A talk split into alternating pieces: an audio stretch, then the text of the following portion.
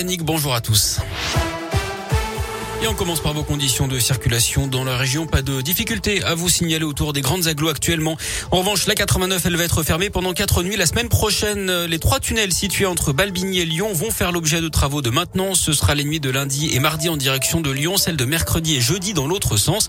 Des déviations seront mises en place. Plus d'infos sur radioscoop.com. La reprise progressive du trafic sur les rails entre Clermont et Vichy. Trafic interrompu ce matin après une collision entre un train et une voiture à Rion. Il n'y a pas eu de blessés. La reprise normale est annoncé pour 11 heures.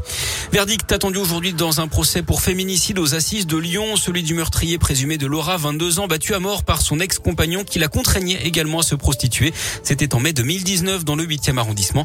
La victime avait reçu une quinzaine de coups à la tête. Le légiste avait également relevé 78 lésions sur son corps. L'avocat général a requis hier 18 ans de réclusion criminelle. Dans la Loire, 10 mois de prison ferme pour un détenu qui s'était évadé de la prison de la Talaudière en novembre dernier pendant une permission de sortie. Il avait été repris il y a quelques jours. C'était sa troisième évasion, lui qui compte 29 condamnations depuis 2013.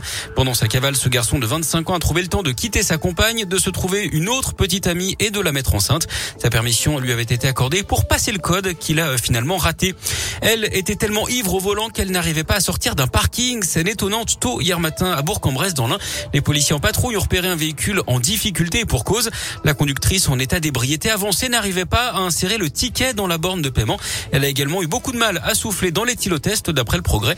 Le résultat lui n'a pas raté 2,34 grammes d'alcool par litre de sang. Son permis lui a été retiré. Un ami est venu la récupérer en attendant d'être convoqué par la justice. Dans le Puy-de-Dôme, cette violente bagarre dans le centre-ville d'Issoire. D'après la montagne, deux garçons de 16 et 18 ans en sont venus aux mains mardi. L'un muni d'une paire de ciseaux, l'autre d'un disque d'alter. Les deux avaient été interpellés après un passage aux soins. Le mineur a été conduit dans un centre éducatif fermé et placé sous contrôle judiciaire. L'autre a été remis en liberté en attendant sa convocation devant la justice au mois de novembre. Où est-on le plus heureux dans le monde? Question importante, hein, surtout en ce moment. D'après une étude sponsorisée par les Nations Unies, c'est la Finlande qui arrive en tête pour la cinquième année de suite. Suivent le Danemark et l'Islande. La France est 20e. C'est son meilleur classement depuis le lancement de ce classement il y a une dizaine d'années. Les plus fortes progressions, on les retrouve en Serbie, en Bulgarie et en Roumanie. Et puis en queue de classement, on retrouve le Liban et l'Afghanistan. En foot, la qualification de l'OL pour les quarts de finale de Ligue Europa après son match nul à partout contre Porto. Hier, Monaco a été éliminé par Braga. Et puis, début ce soir de la 29e journée de Ligue 1, Saint-Etienne accueille 3 à 21h. Demain, Clermont sera à Lens à 17h.